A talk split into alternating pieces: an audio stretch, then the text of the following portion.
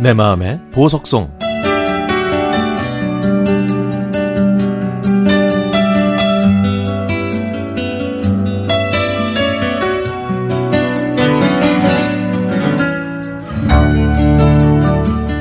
제가 중학생일 때는 전자오락실이 정말 인기가 많았습니다. 학교가 끝나면 제가 친구들과 모여서 달려간 곳이 바로 전자오락실이었거든요. 그때 저희 집은 가난했는데요. 기껏해야 몇백 원만 가져왔던 저는 돈 만 원을 가져와서 100원짜리 동전으로 바꾸는 친구들이 정말 부러웠습니다. 게임기에 동전을 넣기 시작하면 시간은 또 왜 그렇게 빨리 가는 건지. 저는 옆에 동전을 잔뜩 쌓아놓고 게임하는 사람들이 정말 부러웠습니다. 그러면 게임을 한 판이 끝나도 돈을 빨리 넣으면 계속 이어서 할 수 있었으니까요. 중학생 때는 공부의 기초가 중요한 시기였는데도 불구하고 저는 게임에 푹 빠져 살았습니다.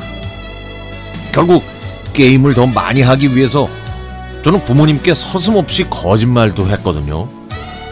학교 육성 회비가 필요하다. 또 학교에 행사가 있어서 행사비가 필요하다. 또 학교에 다니는 소년 소녀 불우이웃 돕기 성금을 내야 된다 등 이 다양하고 집요한 방법으로 오락실 비용을 타냈습니다. 부모님께 거짓말을 하면서도 일말의 죄책감도 없을 정도로 저는 케이크 게임에 푹 빠졌던 거죠. 특히 주말이나 방학 때는 거의 하루 종일 오락실에서 살았거든요. 그러면요, 꼭 아는 친구들을 만났어요. 그때는 오락실이 꼭 만남의 장소 같았습니다. 하지만 이 오락실 때문에 제 성적은 날이 갈수록 곤두박질을 쳤죠. 그날도 학교 수업을 마치고 가야 하는 태권도장에 안 가고 오락실에서 실컷 게임을 하고 집으로 돌아갔습니다. 그런데요, 제가 집에 들어가자마자 아버지가 회초리를 들고 저를 기다리고 계셨죠. 아버지께서는 지금 어디서 오는 거냐고 물으셨고요. 저는 뻔뻔스럽게도 태권도장에 다녀오는 거라고 대답했더니 아버지께서는 역정을 내시며 바른 대로 말하라고 하셨습니다. 조금 전에 태권도장에서 전화가 왔다고. 요즘 제가 태권도장에 잘 안 나온다고 제 잘못을 아냐고 물어보셨습니다. 그러면서 오락은 나중에 대학생이 되면 실컷 하라고 학생 때는 학생의 본분에 맞게 공부를 열심히 해야 한다고 너 훌륭한 사람 되라고 가르치는 건데 왜 게임에만 빠져 있느냐고 호통을 치셨죠. 그때 아버지께서 저를 혼내지 않으셨다면 아마 저는 학창 시절을 오락실에서 다 보냈을지도 모릅니다.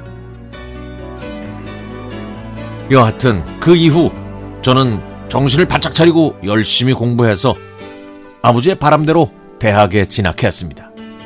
그래서 마음 편하게 오락을 하고 싶어서 게임을 하고 싶어서 오락실에 갔지만 예전처럼 흥미롭지도 않았고 재미도 없었습니다. 아 그런데 중학생 때는 왜 그렇게 오락실이 좋았을까요? 참으로 알다가도 모를 일입니다.